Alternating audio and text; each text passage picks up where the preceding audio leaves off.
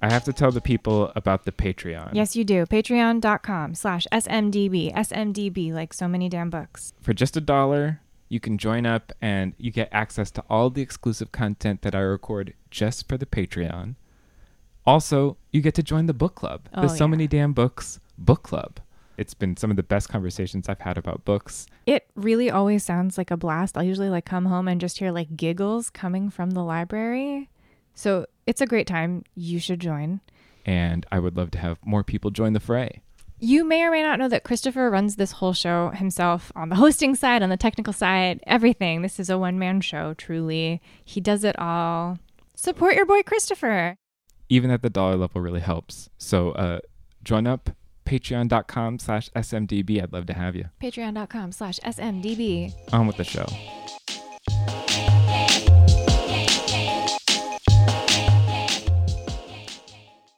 And now that we're cleansed, we're finally clean, we can begin recording. Yes. So many, so many, so many damn books. Welcome to So Many Damn Books. I'm Christopher, I'm Drew. and we have Jordan Kisner in the Damn Library with us this afternoon. Thanks for joining us. Thank you. Jordan it has written for N Plus One, the New York Times Magazine, The Atlantic, GQ, The Guardian, The American Scholar, The California Sunday Magazine, The New Yorker, The New Republic, New York. All the different ways to talk about New York, Pop Up Magazine, and Pitchfork, among other publications. Her work has received a Pushcart Prize and was selected for the Best American Essays 2016. She teaches creative writing at Columbia University, and you are the recent author of Thin Places Essays from In Between. Guilty as charged. That's all you. Yeah, I did all those things. Um, thanks for coming. I'm so stoked that you're here. Yeah. I'm so stoked to be here. Jordan is a longtime collaborator and friend, and it's very cool to watch. We'll talk about this when we talk about the book, but it's very cool to watch your longtime collaborators and friends put a thing out into the world. yeah, it's true. That's very cool. I feel like we've known each other almost as long as I've been working on this book. Wow. I feel like I've Wow. been I've been having to say to Drew, I'm still working on it. I'm working on it. I swear it's gonna happen. I promise. I promise I'm working on this book for like our whole friendship. So I'm glad to finally have something to show for myself to you. See, I'm not a dirty liar. Can't wait to talk about it. Thank you. It inspired a drink. Beautiful one.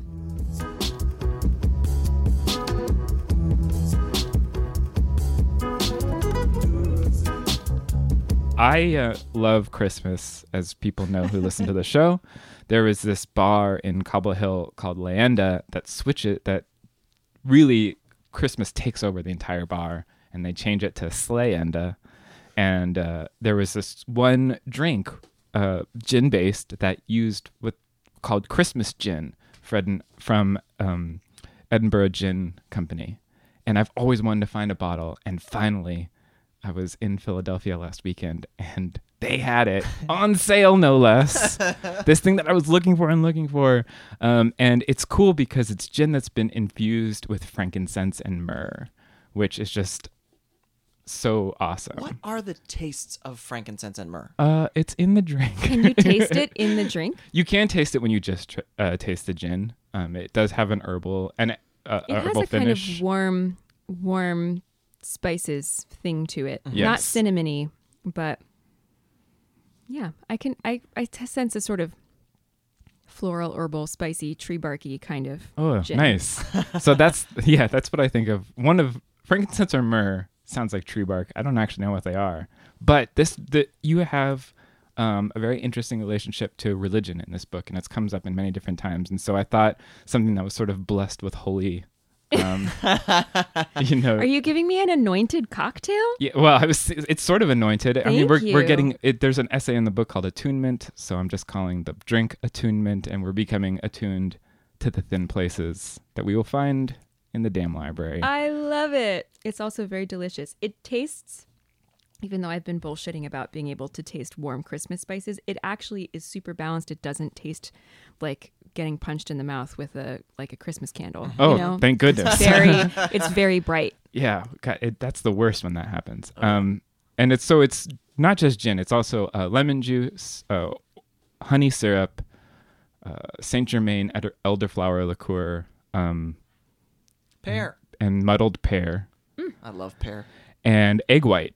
And then I've got a little bit of so there's also another essay in the book deals with your three dots tattoo, and so there's three dots of turmeric bitters across the top.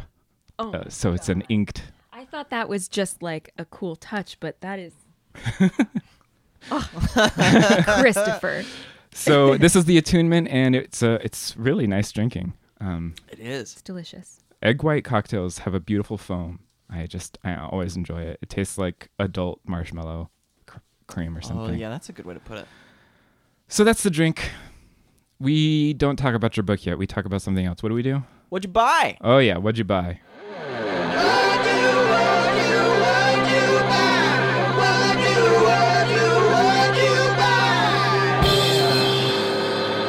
What did you? bu- Do you want to talk about what you bought? Sure. Uh, I bought a couple books this month.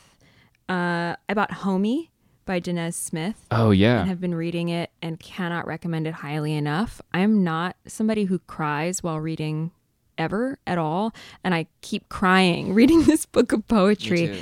Um, good happy tears, not like you know, not sad tears, uh, beauty tears.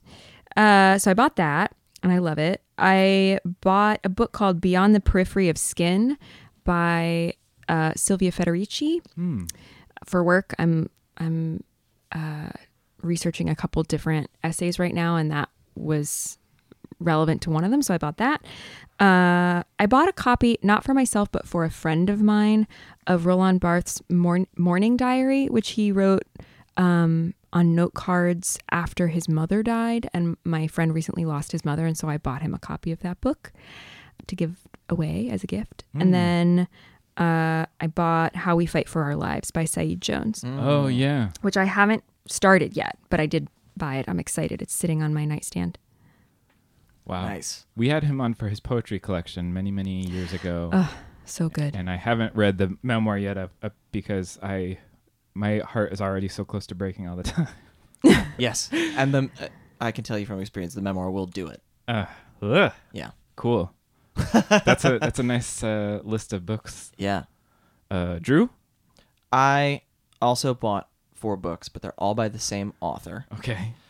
Uh, this year, I decided, I, I, longtime listeners will know that I have been doing this ten-year catch-up thing of trying to fill in the gaps in the canon that I missed in school. And at first, that made a lot of sense. It was Dickens and Wolfe and Toni Morrison and Ernest Hemingway. And as I'm getting close to the end, I'm realizing that I've sort of I've been developing my own canon and I'm less interested in the books that I missed in school and it's more like what should I have read in school? Mm-hmm. And somebody, unfortunately I'm forgetting who it was, but a listener of the show was like, "You have you not read any Clarice Lispector?" and so I was like, "No, uh, you know what? I haven't." So I bought About four the books. Four books from uh, New Directions that make up her face, like the four quadrants. When you put them together, they make up. Her, it's Agua Viva, Passion According to G.H., Near to the Wild Heart, and one other one that I'm forgetting, but I'll put it on our website. But I'm excited. That's what I'm going to do this year. I'm going to read those four Lispector books as a filling in the canon. Hmm. Nice. Yeah, I'm excited about that. That's cool. I need to read Clarice Lispector as well. I read like She's one short story. Great. Yeah, Yeah. Super weird Uh, that's cool. here for it. and great. Yeah. awesome. Big fan. All right, Christopher. So I, you know, I'm going to talk about work too, since you talked about work. I also I bought a couple of things for work. I've been um, I I'm representing this woman who's teaching her dog how to talk with, and uh, Christina Hunger. Go check out her Instagram Hunger number four words. It's really cool. And now that she's wor- working on her book about how she's teaching her dog to talk, I thought I should read some of the books that are about dogs that are out there right now. So I picked picked up Inside of a Dog by Alexandra Horowitz and What the Dog Knows by Cat Warren. And I love that there's a book about dogs written by someone named Cat. and I also uh, we got sent, and I'm so so damn excited about it. Um, uh, it's pre-ordered, so it'll show up again. But uh, Stephanie Danler's uh, memoir "Stray," um, she's been on the show twice before, and we love her. And I am so excited to read this memoir of hers, which sounds heartbreaking in the same way. Mm-hmm. I've been Lots of- hearing great things about that book. Yeah. I mean, I loved Sweetbitter, so I'm excited to be back in her voice. Yeah. Because her voice is incredible. Cool. So that's consumerism. but book consumerism, so you can feel The good about it. the best kind of consumerism.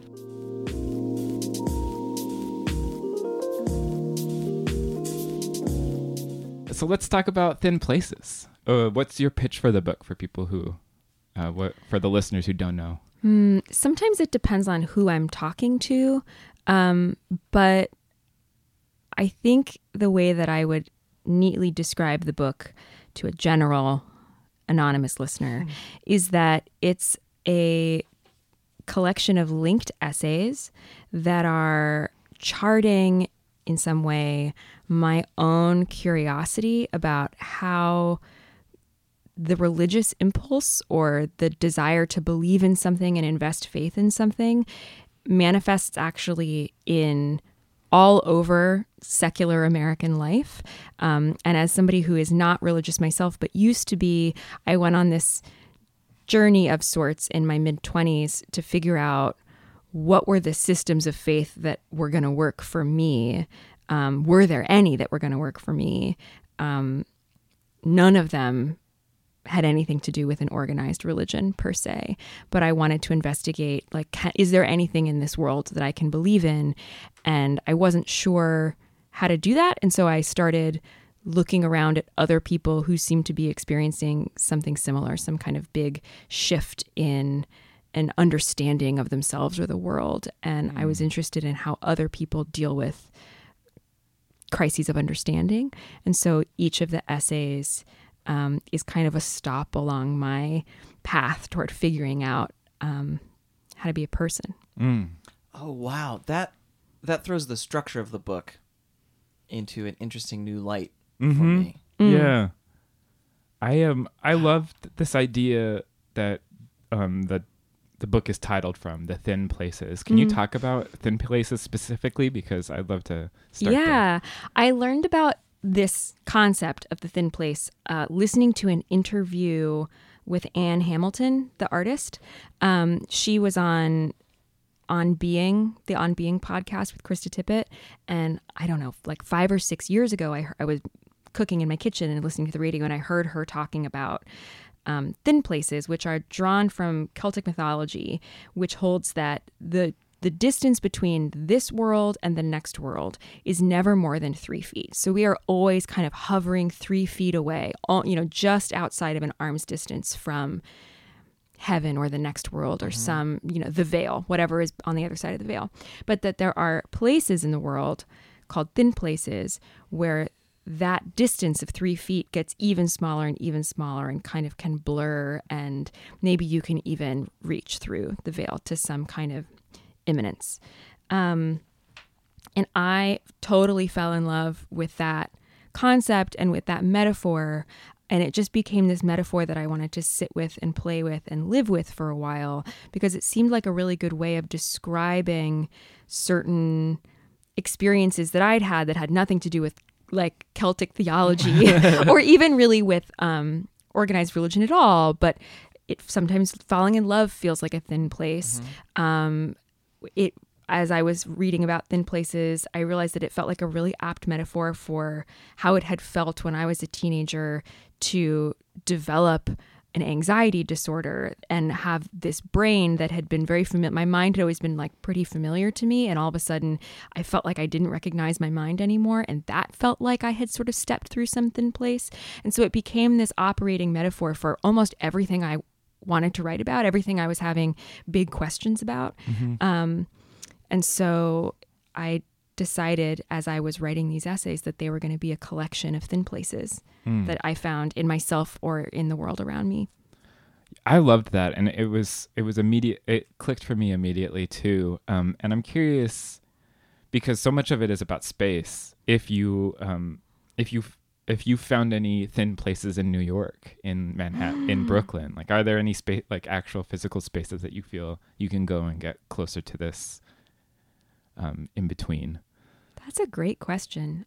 I think there are probably plenty, but the one that leaps to mind is um, and I think this is purely subjective, right? Like Yeah. my answer will only just be for me, but I think about the pier um, down in Red Hook. If you walk past the fairway, behind the fairway, there is this pier that where there are these like old warehouse i think they're old carriage houses that have been turned into artists lofts and there's mm-hmm. kind of a walkway in front of them and you can walk all the way kind of out to the tip of red hook where it's just the water and the statue of liberty and i for whatever reason always feel like that is the thing that leaps to mind i was also there and thinking about this and we're like really in the experience of confusion or curiosity or whatever that was inspiring the book as I was writing the article Thin Places and trying to think about how I how I was going to encapsulate these ideas into a metaphor. Um, I was walking up and down that pier a lot. Um, and so I always think of that as a place that ha- kind of has that touchstone Mm-hmm. feeling um, of kind of nice in betweeniness Yeah. Um, anywhere near the I grew up on the ocean. I grew up in San Diego in a sort of surf hamlet north of San Diego. And so and I'm a big I don't know, I've always felt w- the most at home right like 2 feet into the Pacific Ocean. Okay. So anytime, anytime I'm, uh, which is I guess also like a kind of a liminal. Now that I think about it, it's kind of like right on the edge of something. Um, so anytime I'm near ocean water, I feel like that Mm, that makes in sense. the best way. Yeah.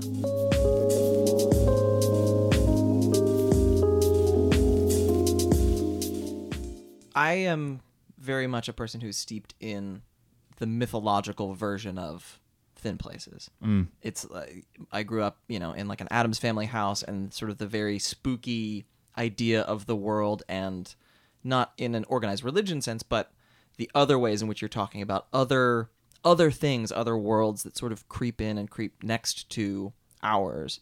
And as I was reading the book and thinking a lot about this idea of the various thin places that exist or that can be manifest, I found myself thinking about the way in which this book is a thin place between the reader, and any book is a thin place between the reader and the writer. Mm-hmm. And I'm wondering how, A, if you were thinking about that as you were crafting the book, but also sort of how you navigate the the personal and how how close you will let a reader get versus how close the reader might find themselves Or want to get yeah To me or to the text? To, To you, you. to you, the writer, through your text. I'm thinking about this because of the last essay, and I it's not a it's not a spoiler necessarily, but the the last essay, um, I'm getting choked up just thinking about it, and I think part of it is because I know you and I know your wife, and I love you both very dearly, and the way in hearing both of your voices through that essay, but it, it is the moment that feels the most intimate in yeah, the book. it it feels like you um are letting everybody in in a way that before you were you're more explaining and more yeah. So that was the moment too that I, I that's when it clicked for me Yeah. this idea of this book is also a thin place yeah, Mm.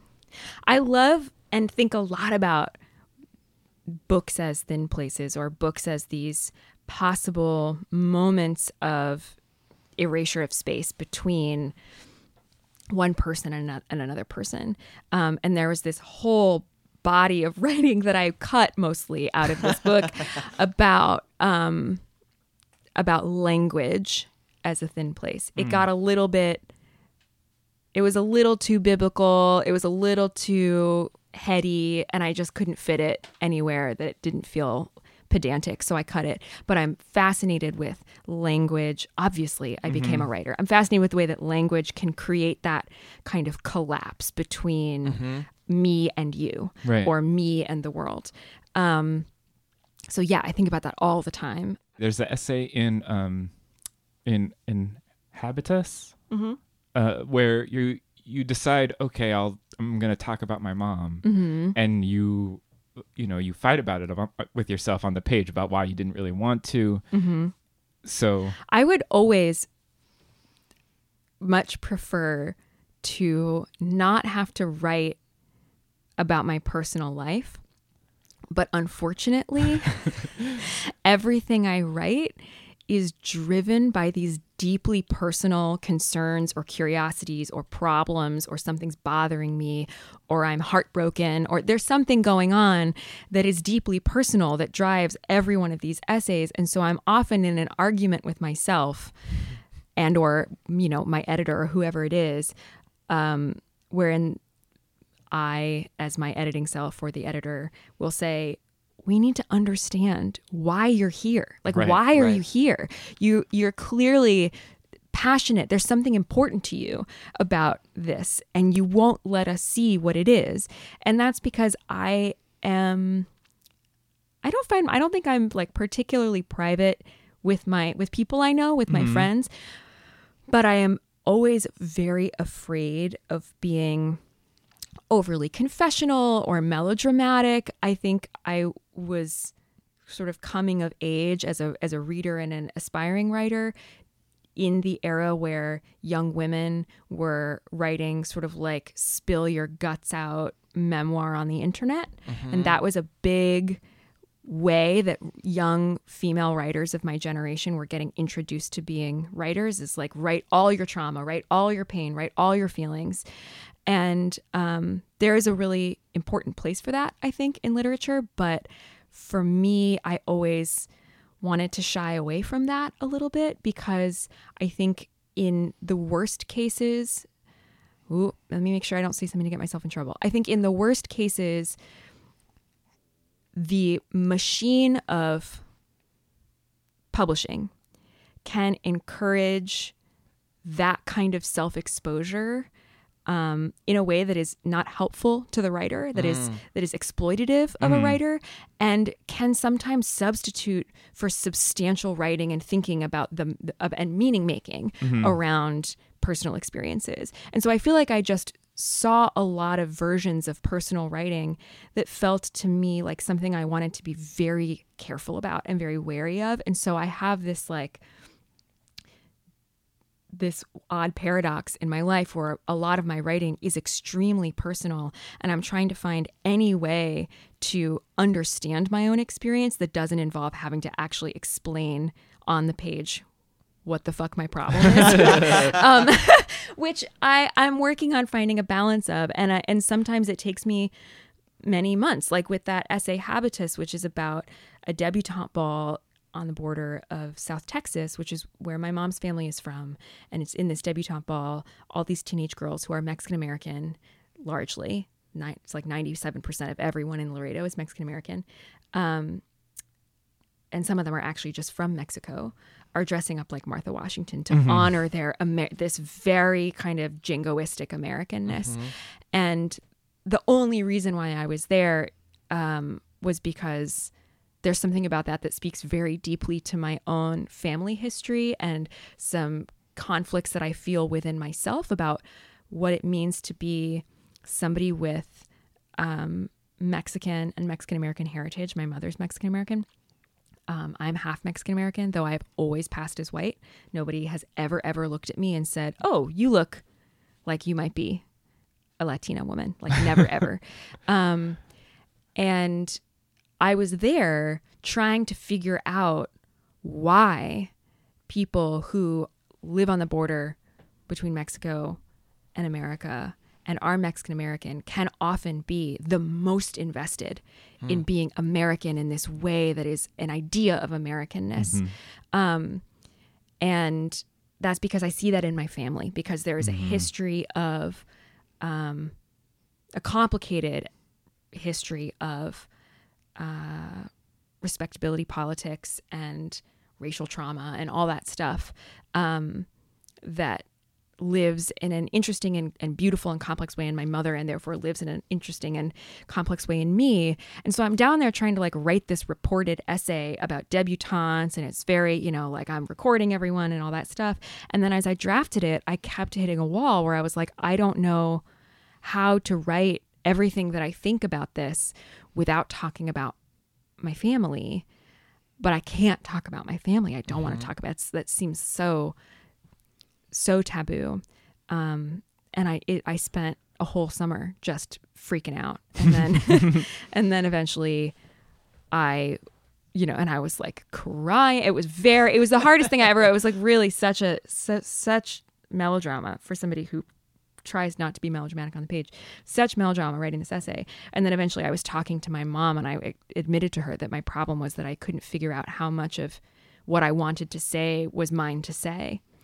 And we had this crazy long conversation about it. And she said, Well, why don't you write that? Why don't you write that? Which gave me the permission I didn't realize I was waiting for to try to articulate my own experience. Right. Um, and and that was very scary. And it had a we had a lot of complicated, to me, hive inducing conversa- conversations about what I had written Right. and how she felt about it. Well, there was this moment too where you refer to something and, and you bring it up to your mom, a memory of yours, and your mom's just like, I don't remember that at all. Mm-hmm. Yeah. How did that feel when you're going back and this memory that feels sort of important Yeah. and she's just like, that maybe didn't happen. I don't think that happened. you know, uh, it's not the first time that that's happened. With your mom or with everybody? No, no, with my mom Okay. and me. My mom jokes that she's like the family history keeper and often I she made this joke to me like 3 days ago. And often I will remember something and she'll say that never happened or you must have dreamt that. um and we can't always resolve that between the two of us you know? Some if i think logically you know it's a memory from when i was very young and you know what? I probably wasn't old enough to remember that and i must have heard it and reconstructed the memory from things i heard when i was a little kid things like that. Yeah. or um, in the case of this this correction that i wound up making within the essay wherein i say this is how i remember it. My mom doesn't remember that. Uh, it seems totally possible that I'm remembering that wrong. And so it's important to put in that way. And Yeah. other times, I'm sure that what I remember is right. Um, and so I, and I'm sure that, and I know that her memory is flawed too. And so it's a, it's a negotiation between us and one that in this case, um, because being the person who's writing the book gives you so much power over the other person. I Yeah. wanted to be really as thoughtful as I, c- as I could possibly be Totally. um, about honoring how she rem- remembers the things I'm writing about. right. in terms of negotiations in the process of putting this book together, I have read some of these essays before they were collected in the book, and particularly I was I had just gotten my galley and I had left it at home and I got to work and I was like, "Oh shit, but I want to read Jesus Raves and I know that I can find it online." And then I realized that the essay in the book has been changed a bit so that it's you you like cut out some of the redundancies from attunement and to craft so often when I pick up an essay collection I feel like it's the same essay that I previously read. Mm-hmm. This book doesn't really feel that way. It feels mm. like you did work to turn it into a book. And I would just love to hear what that process was like. I'm so glad you feel that way. that was one of my goals was that I wanted I knew I was writing an essay collection but I didn't want it to feel like you could have read any of them before and just skip them. Mm-hmm. And maybe people will feel that way and that's fine, but I wanted it to feel like a coherent book that had an arc that told a story even though it was a collection of essays that are not necessarily even chronological. Um, and so I went back and storyboarded the book basically and tried to figure out okay, what's the what's the opening circumstance and what is the what is the problem that this book is trying what is the inciting problem of the journey of this book? And some of that had been articulated in jesus raves and so i needed to pull it out and put it in the introductory essay because i knew that jesus raves wouldn't be my first essay. It would be ideally and i think it landed as the second essay. Um, because jesus raves um, which is an essay about uh, it was the first material of this book that I wrote, more or less. Um, the first essay I completed. It's actually the first essay I published. Um, Was it really? yeah, it was my first published essay. I was still in graduate school, and it was. I spent a while um, at this church of young evangelical Christians in New York, Um, and in particular, one summer they were doing what they called a pop up church in Montauk.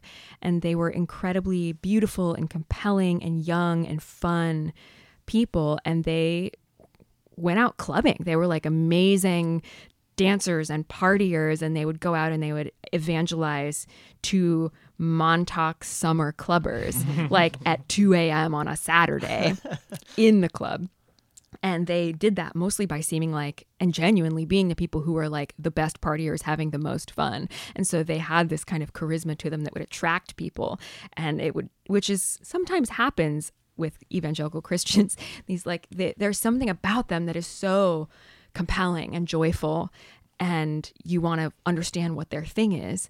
And so people would come up to them and then they'd be like yeah come hang out with us on sunday. Um, and so that's that's what that essay was about. And it it it told that story in a in a tidy way and i didn't feel like that could be then blown out into like here's the, here's the context of what else was going on in my life as i was reporting that essay that then led me to write a whole book. Um but so it couldn't be the intro um but the intro needed some of what was originally in that essay. And so i went back and, and took that apart a little bit tightened some things, added back in some things that had been cut in the original round for space. I did the same thing with thin places. Those were the two that kind of required the the most, um, that were the fullest formed, but required me to rob from add to because they those two pieces were the original heart of me saying okay this is i think there's some search searching that's happening in these two essays that I'm gonna have to do a whole. I'm gonna. I'm not gonna be done for a whole book about it. Um, and so those two needed to be reshaped a little bit. And then others, like I published a, a version of the the Mormon Women for Ethical Government essay, but it was like at a thousand words, and so that's also got like really blown out. I loved that one. I uh, I have you. a I have a relationship with because I grew up in um, Santa Clarita, California, which is the, one of the highest um, populations of Mormons outside of Utah. Mm-hmm. Um, Really? And and so I uh, one of my absolute best friends. I was um, best man at his wedding, and I wasn't allowed at the wedding in the temple. But I was allowed at their secular celebration or regular celebration. I don't know how secular it was, but um, so I, I was really thinking because like so many people look at Mormons and they're just like that's a crazy cult, but there's so much going on there that's really fascinating. Yeah.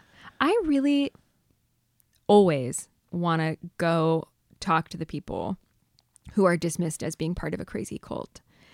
Um and understand I don't know, I have a I have a softness not for actual cults, but I have a softness for um for the way that a lot of people who are in more strict or stringent uh, or orthodox in some way religions are not crazy in the Yeah. way that often American culture at large or you know New York secular folks or whatever want to dismiss them as crazy um, because they're not crazy and Yeah. many and many times and I don't believe usually for a second anything that they believe but there is so much beauty actually Right. in understand like there's so I have never been more humbled than in the two weeks when I went and stayed with Sharlee Mullins Glenn. It wasn't even two weeks; it was like a week. But um, Sharlee, who's the the main character in that essay, this amazing, amazing woman, um, Mormon woman who lives in Utah, and her friends. I have never felt more instructed about the kind of person uh, I like to be in my community. I've never seen people who have such an intuitive sense of what social justice might look like. Mm-hmm. And it's just not what you would expect when you're like, I'm going to go hang out with a bunch of like white Mormon ladies in Utah. Yeah, Right. they're like, "What? We're gonna all organize something incredible together, and there's gonna be brownies." Yeah, they're like, we're gonna worry." we're gonna low key overthrow Utah state government and make brownies. yeah, both things are together. Hell yeah. At the same time. that admiration totally comes through um, and it, it also was really um, poignant in the shaker essay um, which Yeah. you if you don't call them shakers if you just if you subbed in like the moon cult or something they sound crazy i mean like just the detail. I've never really read the details or thought about what a shaker is, other than knowing their furniture. Um, but oh my god! But then you have this great thing where you're just like, it wouldn't it be awesome if this is what we could if you could find all your joy here like i i i felt that The Shakers are rad, actually. they're so amazing. Um, or they were, you know, they're a, a much reduced um, community now, but they were also like forerunners of social justice ideals, like way Oh, before yeah. that was even a, a concept. They were pro racial equality, they were pro gender equality, they were, but they are also a radical separatist, um, communal living where you're not allowed to own anything, you're not allowed to have any family that is your own. You have to kind of live in total social and emotional equality with everyone around you, and everything needs to be sublimated into your work. I mean, it's not surprising that. And you have to be celibate. It's not surprising that their numbers dwindled because it's imp- it sounds impossible. yeah Yeah. Um, but it's actually, I think, a very beautiful expression of some ideals that I hold, you know, Yeah. that I hold. Um, and I don't know. I think they're one of the things that I was looking for in this book as I was, you know, in my mid 20s. I'd gone through. I'd gone through a tough breakup. I'd gone through a, actually a, a few tough moments where something I thought was going to be like really for sure in my life had kind of fallen through. And so I was feeling a little unmoored. And so I was going around looking for people who seemed to like really know what they were up to.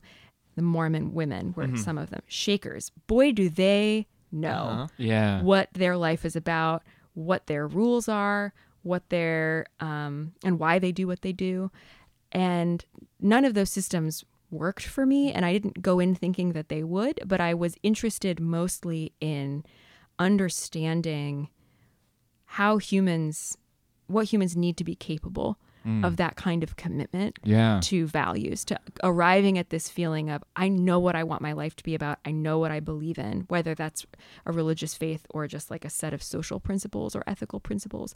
And this is how I, I can know them so surely that I can shape my whole life around them. Mm. And at the time, I was feeling so, so confused about what how a person makes a life mm-hmm. and how you figure out what is per- like and this is touched on a little bit in the tattoo essay like how how can you know that anything is going to be permanent enough to believe in how can you know that you yourself can be sort of steady enough to decide what your values are and what you believe um and I was, I don't know, maybe that's a mid 20s thing. I was just in a very confused moment. And so I was looking around at all these people who were so sh- beautifully sure. Right. I mean, I felt like there was this this search for I I was really um sort of locking in on your search for language. There was this moment in the first essay where you talk about how religion was this new language for a feeling that you had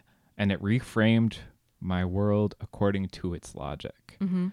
And I, I locked onto that because it seemed like everything you were like, and then once religion stopped being able to d- explain the whole world, like then it was like, oh, I need to go look for the for the new thing, like the new thing to reframe my logic around.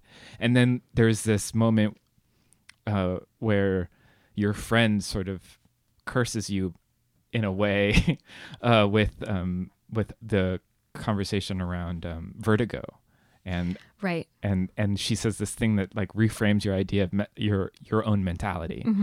Um, I, I was just saying that language was like spell work. Um, Language is like spell work. it is. I mean, I I think a lot about the fact that our language for things creates and shapes our thoughts. Our thoughts are not separate from language much of the time, which means that the language we have available is are the limits of our um or is the limits of our is the limit of our experience of the world. And I, of course, we have experiences that we can't put into language, and that's specifically an interest of mine is the ineffable. But um, as you're saying, I was, uh, I think, always, and this is in that first essay that you quoted, like the. I think I always had, even as a little kid, this this feeling of the magic of the world, that there was life beyond life, that there was um, energy and that trees were alive and you could talk to them and all you know that kind of childlike um, spirituality or mysticism that you often see in children and I had it. And then when I was introduced to an evangelical Christian framework as a maybe 8-year-old I was like great cool. That's what I that's how we talk about this thing that I've been feeling. That makes so much sense to me. And so then my understanding of the kind of mysticism and immanence of the world was um, coded in the vocabulary of God and of specifically of a kind of New Testament-y um, beachy, Jesus-y God, because that's where I was at the time. And then when I realized a, as a teenager that I don't actually believe in the specifics of that, that doesn't work for me. I can't, I can't feel that that's true.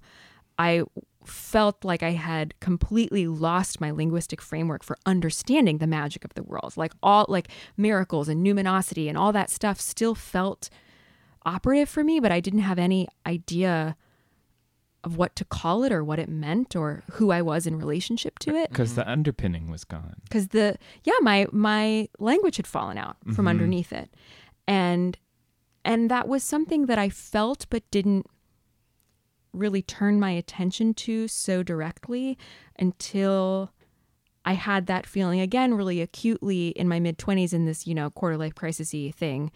Um, and then I started thinking, okay, what is what is do I is there language? Can I make new language? Can you write your way to new language for how, who you are in relationship to the world and your under and and how you experience it, which is a as a as a place that is full of pain and full of magic and full of meaning and full of confusion and totally something you are unable to navigate but that you're in and you have to figure out how to talk about if only to yourself. Mm.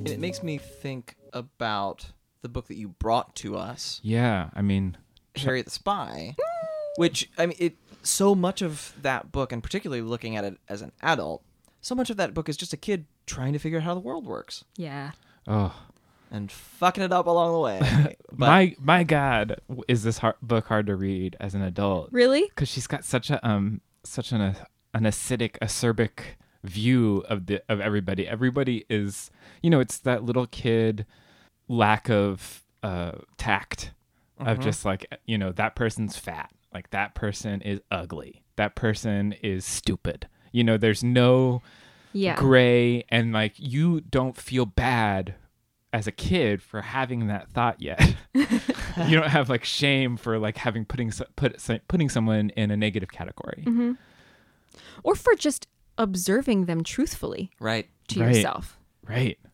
And So, oh, this book, uh, Harriet the Spy by Louise. Louise Fitzhugh. fits you When we asked you to pick a book for this, you gave us a list, but you had an immediate choice, and then you had a couple of like, oh, or we could talk about these. well i know you guys i don't think you've had a children's book yet in your book club I don't know that we have. and i wasn't sure if that was kosher I think we've had we've had what I think you might call YA in the modern era, but I don't know that we've had like a straight up middle reader. yeah.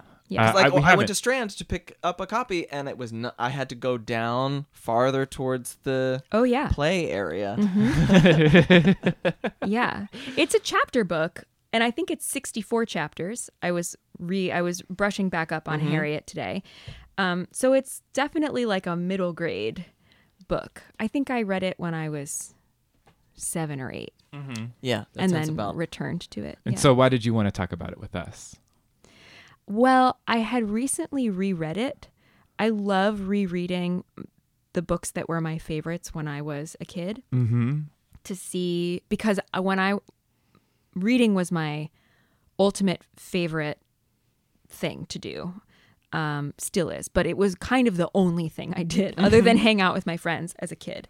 Um, it was my primary hobby. And when I found a book that I liked, I would read it over and over and over and over again, dozens of times, and often like several books at a time. You know, I was just an, a really um, excited reader. And so, as an adult, often what I'll do if when I'm home visiting my parents, there's a bookshelf where a lot of our favorite books from when we were kids are still, you know, like my mom filed them and I'll go and pick one back out just to see like what's my experience of this thing that was so I had it memorized as a child. What does it feel like to read it now? And I had recently re- reread Harriet the Spy um, because I I have often thought of that book as one that really shaped my life. I deeply identified with Harriet when I read the book. Um, I was also really nosy as a kid and really curious. Like, if I could eavesdrop, I would eavesdrop. If I could, this is not a flattering thing to admit, if I could read someone's diary, I would read their diary. If I could go through purses, my mom's purse, to be like, what's mom up to when I'm at school? Like, I would do it um, because I was so. Uh, so H- Harriet the spy, Harriet wants to be a writer when she grows up, and she wants to be a spy, a writer and a spy, and her whole life is about observing mostly the adults around her, but really everybody, you know, kids in her class, everybody, and trying to see what their secret lives are. What Right. it, what it is about them that they don't show to the world. What do they do when they're home alone? She's constantly spying on her neighbors Yeah. and Yeah, like deeply spying, like, Like, creepy spying. creepy spying, illegal Climbing spying, into a dumbwaiter. Yeah, that's- trespassing spying. her yeah. first her the two intro scenes of this book are so insane. The first one is you find out something about her life that you know she goes and visits her um, nanny's mother, Mother. hmm with her nanny, and already that's a that's an insane thing to open a book with to me because I feel like you we don't even know who she is yet quite. Although that opening sequence where she's explaining her neighborhood game to sport is really good. And then after we have this wild outing with Ole Golly, we move to her like breaking into this old woman's Yeah. house and using the dumbwaiter to get to and listen to her phone conversation. so Harriet it's just like spends a lot of time breaking and entering in Yeah. this book. And if I could have, I would have as a child. That yeah. was everything I wanted. Um, was to just absorb and observe as much of human experience as I and other what other people were like and what they were up to um, as possible. And for a long time, I kept. I was inspired by Harriet to keep a notebook, and I did for a long time. it's the where I, opposite inspiration and like the book. I know as an adult you read it, right because it does not go well for Harriet. but She does that, and it didn't go well for me. I would write descriptions of honest descriptions of um, the people around me, and the most mortifying experience of my young life was that I was visiting. We were visiting my grandmother, and I was, you know, had my little notebook and I was writing all my observation. I was describing everyone in the room and I described my father and I described my mother. I think I, you know, my dad was like, I can't even remember how I described my dad, you know, short hair, pink skin, I don't know, whatever. And I described my mom. And for my grandmother, I wrote dark curly hair, pink glasses, overweight.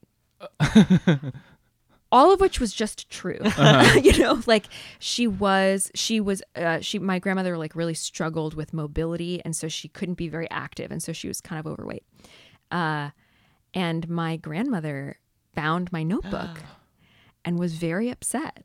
And I was horrified I was horrified that I had hurt her feelings because I, much like Harriet, was just trying and I was as at that time younger than Harriet the character is, was still in the place of kind of thinking that all your private thoughts will remain your private thoughts and that you can just say what's true or ask uh, ask the most honest question without totally understanding the way that adults might understand those those observations. Um, and so then for a long time I, I did a much better job of hiding my notebooks because i was so upset at having upset my grandmother.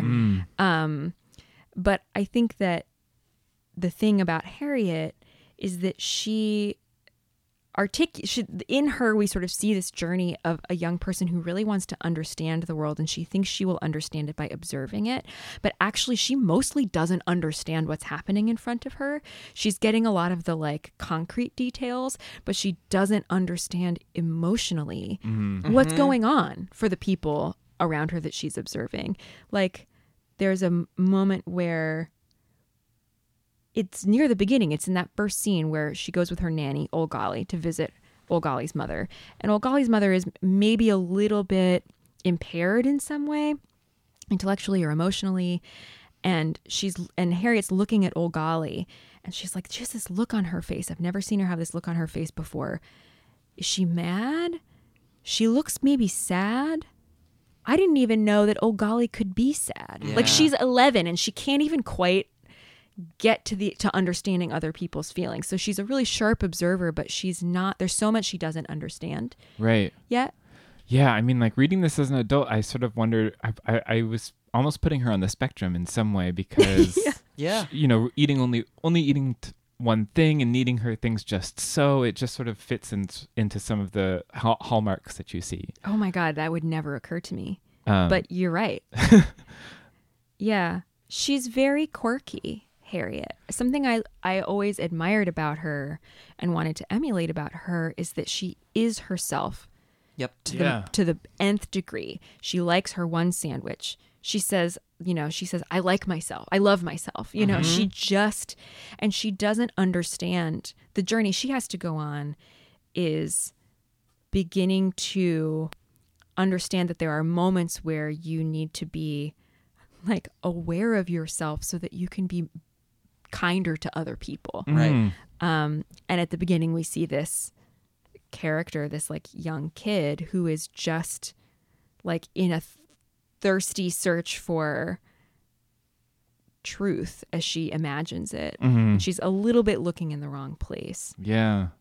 I mean, I I I it's just so hard to read as an adult. There's just so many things about it that are just like that as a kid I was just in Harriet's thrall. I was just completely I was seeing the world with her and I did and you know when you just think that she's right. Or, or at least I did because she is right Yeah. most of the time. Yeah. She's right like on the on the hard scale of like justice and truth. Yeah. And Yeah. she's often emotionally very wrong.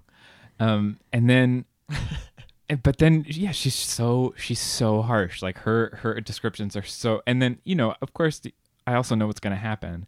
So i'm reading all these things and knowing you, you just t- sense the tension that this is going to come out. It's the original for me sort of like a chekhov's gun type of thing where you know if she's writing a diary later on in this book you will like that diary will come out into the public. Like mm-hmm. that's just how middle reader books are going to to work. Yeah. so as I wish wri- I could have read it again for the first time. It's pretty rare that I feel that way around rereading, where I want I want to go deeper, and this time I really I wanted to experience it fresh because I had that tension in the back of my mind the whole time. I was like, well, I know that the plot of this book is that somebody gets the diary. It's not just this kid fucking developing a criminal career on the Upper East Side. Um, and and I, I couldn't I couldn't escape that knowledge while I was reading it, and the tension was frankly unbearable Yeah. at times. Where I was like, oh, oh, you shouldn't have. Oh boy, that's gonna come back to get ya. Yeah. In a way that I I know that I didn't feel that way as a kid. It's so funny because I don't feel that way quite as much reading this book, though that's something that I feel constantly in my writing life. uh, because I I write about real people. Uh-huh. And you have to describe them and you have to write down things that they've said that they're going to be unhappy to have quoted. And that so the Harriet's conun- the ethical conundrum of Harriet is something that I have really apparently chosen for myself as a continued struggle in my adult life and in my professional life. So uh, but I don't find I don't know, maybe I still side with her that she should get to write down whatever the fuck she wants in Oh, her yeah. own notebook. Yeah. And nobody should steal it. Yeah. and I like agree. if they do, they shouldn't get mad at her for writing the truth in her Mm-hmm. own. It wasn't like she published it. It wasn't like she was saying it. She was just observing for her own records her understanding of the world and Right. what she saw. And I feel like ethically she's I mean, she's not always she's not gentle and she's not empathetic. But I don't think she's done anything right, wrong. what Yeah. 11 year old truly is super empathetic and not not all not all of them Yeah, not all of them. i i love this new york i mean i I, i didn't feel like New York. I, I It's wild to me. That used to be my stomping grounds. Like I lived for two years on 78th Street between York and the river, and I lived for two years on 95th Street between First and Second. And so, certainly, it, there's so much description in this book about people, and there's just not a ton of description in the first chapter when they go out to Far Rockaway. They're like, Which- we hopped on a bus and then we got on a train, and a little while later we were. And I was like, that's a fucking two-hour trip.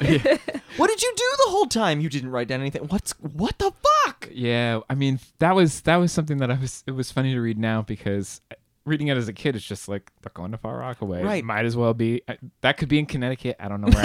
like I don't know what that is. Uh, but now I know. Uh huh. I was just like you should go to Rockaway Taco. It's good. It. I was surprised though at how the description. There are certainly very New Yorky moments in the book, but so much of it, the way that buildings are described and the ability to break into houses, it feels as a kid reading it, growing up in the suburbs of Philadelphia, it did not click for me in the way that now I'm like, oh, this is this is what New York City is like, and mm-hmm. this is I can translate it almost in a way mm-hmm. where it felt like the novel is translating it for kids who aren't necessarily ever going to see New York. Right. Yeah. I loved New York novels as a kid very much. You know, there's so there. I mean, there's so many good ones. Yeah. Hmm. I was I was aware as a child reading this book that New York was different from where I lived because when I read this book, I thought very seriously about what it would require to break into my neighbor's house. And I realized it couldn't be done. Uh-huh. Um, and I was like, you know what? It must just be that I'm that here in California, you can't. Oh. It's, it's the way the houses are here. I think I can't do it. Also, I was, despite the fact that I'm making myself sound like I was a child sociopath, I was a very rule following kid. So I was not going to like get myself into too much trouble.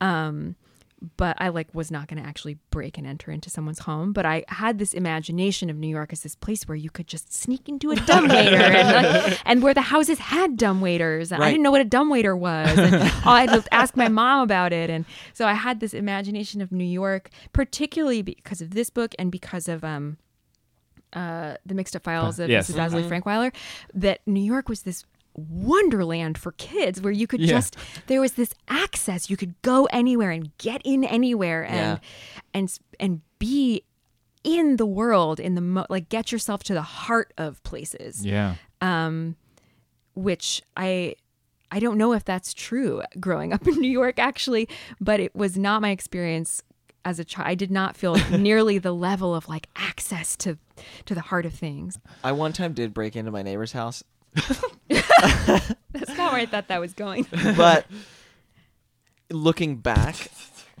I knew in Philly or here? in Philly. Okay. yeah, no, here just a couple weeks ago, I just uh, was working on my lockpick tools. Uh-huh. Um, but I looking back, I realized that like I wasn't I wasn't actually breaking in.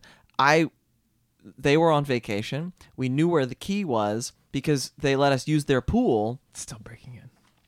and I had to go feed their fish. Oh, Like I had a responsibility. i'm sorry that's not breaking in But that's for called the- pet sitting I know, but for the for the longest time, I sort I built up this thing where I was like, I would I would treat it like I was breaking into their house. It just like I got that thrill.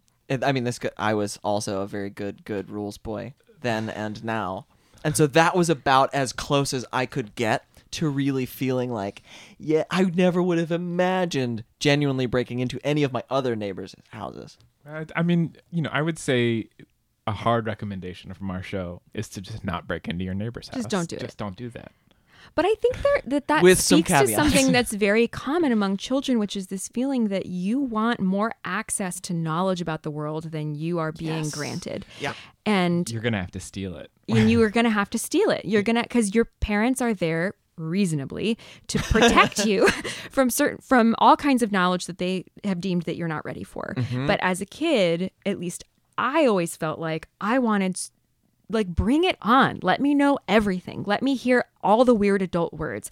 Let me understand let me hear things that I'm not going to understand so that I can wonder about them at night. Mm-hmm. And I I think I just never grew out of that feeling and that's why i'm a, a writer because as a features hmm. writer you get to go into people's houses all the time who you don't know and ask them questions about like what do you what is your life? How Right. do you feel? Like what do you believe? Why are you up at, at one in the morning making a facebook group for your other mormon female friends about mm-hmm. how you hate trump? Like what's the that continue i think i've never gotten over harriet the spy because i've never gotten over that feeling of the world has so much more things to figure out and find out and discover in it than i have access to. Hmm. And i've not, never gotten over that feeling of wanting to be in rooms where i'm not where i can just be on a fly on the wall hmm. and and learn about what's going on in someone else's life or someone else's brain or someone else's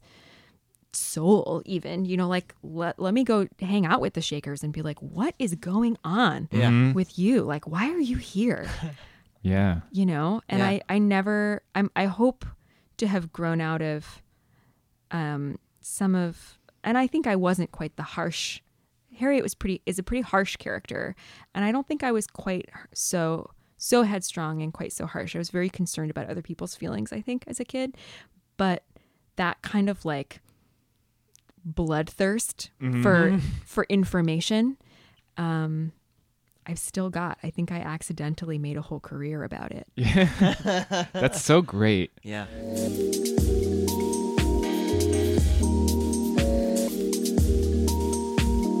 So that book taught me your diary will get read. Like that's just how it happens. Yeah.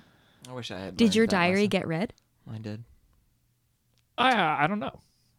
If it did, it, it did. I think I had learned the lesson from. It. so it's just like in there, like my, my parents are very cool.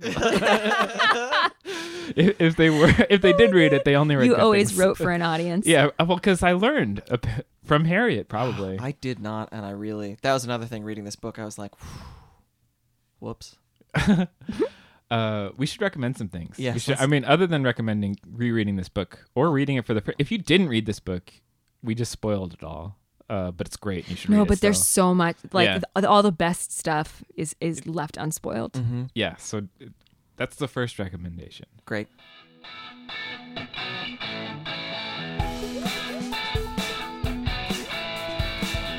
We read some pretty cool books. We recommend you take a look. Yeah. Do you want to do another? Yeah.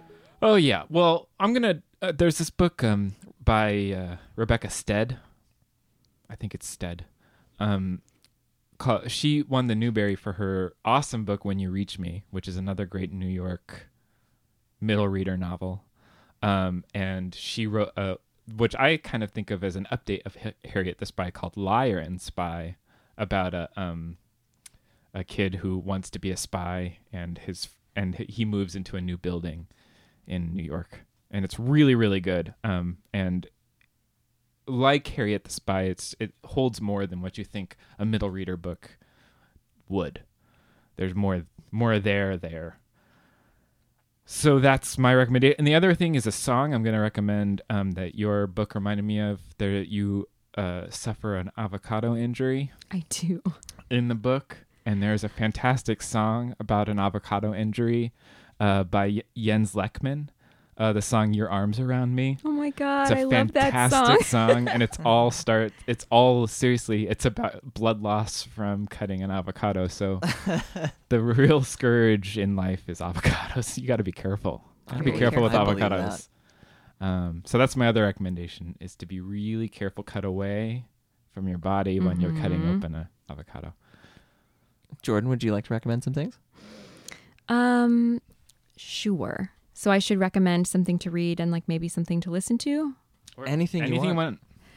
Uh, I am going to recommend something maybe silly, but the most excited I've been about any piece of media in the last few weeks, I'm already embarrassed about this, is I have been watching the Netflix documentary Cheer, Mm. Mm-hmm. Which is about a community college cheerleading team. They're perhaps the best in the country in South Texas, in Corsicana, Texas. And it, I turned it on one night while I was cooking, thinking like I don't really care about cheerleading, but I don't have anything else to watch. I'm just gonna like I imagine I'll turn this off halfway through. And I wound up watching it like mainlining it for like several hours. It was inescapable. I think it was it's beautifully edited. They've done such a good job of getting complex com- really complex and beautiful stories of these young people um, who are on the cheer team. And it is also the most nail biting. Cheerleading is terrifying. Huh? It is a nail biting experience watching these 18 year olds put themselves through a, phys- a grueling physical experience and injuries and um, certain kinds of like commitments and pain that I really cannot imagine for myself. And it is worthy television if you are in the mood for a great documentary. So there's that. Uh, and I'll recommend something that I'm excited to read. I'm really excited to read Kate Zambreno's Drift, her new novel. Um, she has been publishing up a storm lately. I recently read her. It's, it's short stories and short essays. It's called Screen Tests, which came out last year, and I really loved that. Um, a lot of the pieces are in Screen Tests are pretty short um, and thoughtful. They're musings, and I just love the they're like teeny stories or micro essays, and I love the boldness of somebody who can can write short, can mm-hmm. kind of allow a not I don't know, everything I ever write, I feel like I have to write 10,000 words so I make sure I've completely explained myself. And I really love the boldness of someone who can just let a moment be on a page uh-huh. and trust that a reader will be um, there for it or mm-hmm. just a thought. And I think I have long admired Kate's writing for its formal boldness, for its independence, the independence in its intellectuality. It, it, she sort of seems to write only according to her own um, compass. Mm-hmm. Um, and I deeply admire that. Um, so I am excited to read her novel Drift, which is I think her first novel in a little while. She's mostly been writing nonfiction Green Since Girl. since Green Green Girl. Girl. Yeah. Mhm. I loved that book. Um, loved also while we're re- rep- wrecking Kate Zambreno, the Book of Mutter Mm. about uh, the death of her mother and um, heroines, which Ooh, is yeah. a beautiful book. Drew?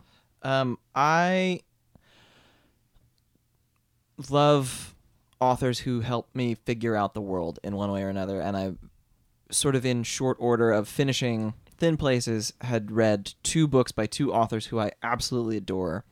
One, Scarlett Thomas, her most recent book, Oligarchy, is it's a it is a campus novel. It's a young uh, Russian girl, the daughter of a Russian oligarch, ends up at this girls' school in England, and it it feels like the tension is crazy. It feels like it could go in a number of different ways, and it, it stays more rooted than you think it's going to. But it sort of looks at the ways in which body image and eating disorders catch like wildfire in this group of young girls in just a few years ago. It's like really early 20 teens. Um, and it, man, it was just riveting and like sexual politics. It, it reminded me a lot of Lisa Lutz's The Swallows, but with a lot more, a lot more English shading to it. And so you don't quite know what's going on. And you get to the end and you sit with it for a minute and you're like, oh, wow. Mm-hmm. Sort of the other book that I want to recommend exists in a similar space to that, and it's Catherine Lacey's new book, which is not out until May. I'm dying to read that. Oh, it's called Pew. It it is so it is so strange. It it, it feels like a lost Ursula K. Le Guin novel. Um, and she I read a, a little bit where she's talking about Le Guin's influence on the book, and the epigram is from The Ones Who Walk Away from Omelas. It this unnamed androgynous figure shows up in this town. They are narrating the book. They show up in this town asleep on a church pew on Sunday morning, Everybody comes in. It's somewhere in the South. They are. Nobody can figure out who they are, um, what race they are, what gender they are, how old they are. They seem to sort of appear different to different people. And it's a week leading up to this forgiveness festival in town. And there's there's this thrum of tension that's happening where you like, oh, I've been trained to know that bad things are going to happen. Like forgive it feels a little bit like a Jesse Ball novel in that way. But then there's also it's just this excoriating look at America. And both I finished reading uh, both of these books and I was like, I know more about the world now, which is that's the best thing. It's Yeah. also how I felt finishing Thin Places. Yeah, go buy Thin Places. It's out now. And Oh, and if you're curious to hear Jordan talk to more people about Thin Places, you should check out her new limited run podcast, Thresholds, oh, Which- Produced by Drew Broussard. which Ah. will hopefully be out by the time this airs. I, I can't guarantee Fingers that, crossed. so we'll let you know. Uh, and also, we always recommend and we always really love it when you guys write uh, iTunes reviews uh, or if you support us on patreon.com slash smdb and, uh, you know, go Talk out to and do all those things. Uh, Find us at so many damn books at all the places. so many band blah, blah, blah, blah, So, many band dooks. dot com. uh, okay, that's All right. it. Bye. Bye. And scene. Thank you so much, Jordan, for Thank coming. you guys. It's been so much fun. Bye. Bye.